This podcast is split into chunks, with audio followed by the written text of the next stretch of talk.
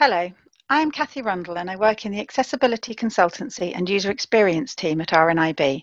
I'm going to talk to you today about the LEGO Braille Bricks project. We have worked with the LEGO Foundation and other organisations of the blind around the world and have been closely involved in the development and evaluation of the LEGO Braille Bricks.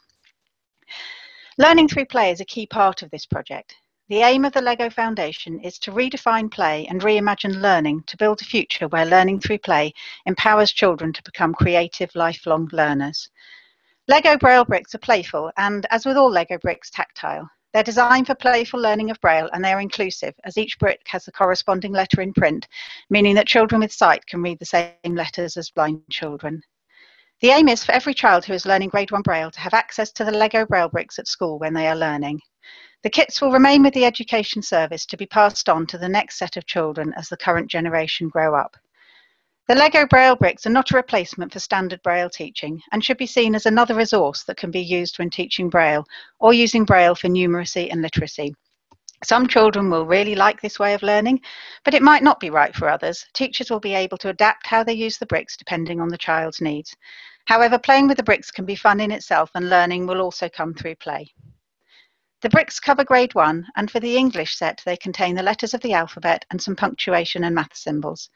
They are standard Lego 4x2 bricks, and the upper, upper part has the braille cell and the lower part has a print letter. As mentioned, inclusion is an important part of the project, so sighted and blind children can both use the same letters. In one school we went to, some older children who knew Braille used the bricks to write each other messages. They would have been able to send and receive messages with sighted friends, which is a fun way to learn and consolidate your learning.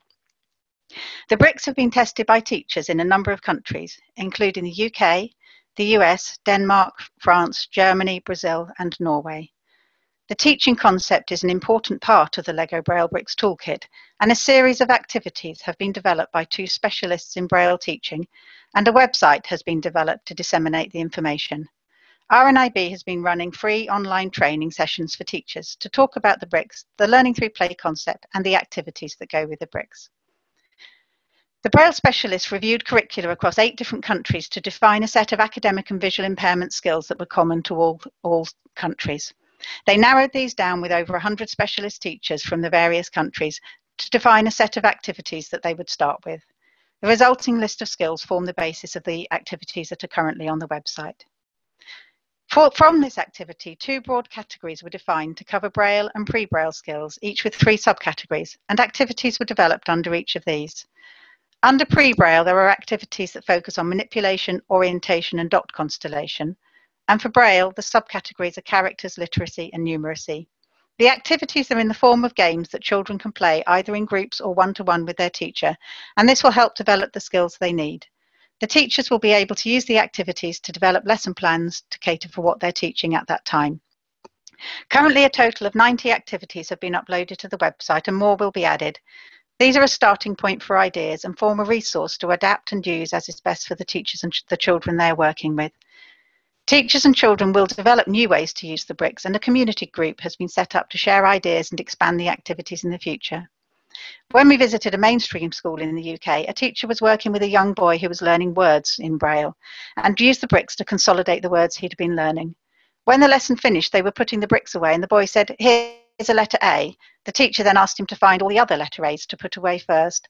They continued like this, and he enjoyed finding the letters to put away whilst also consolidating his knowledge of Braille letters.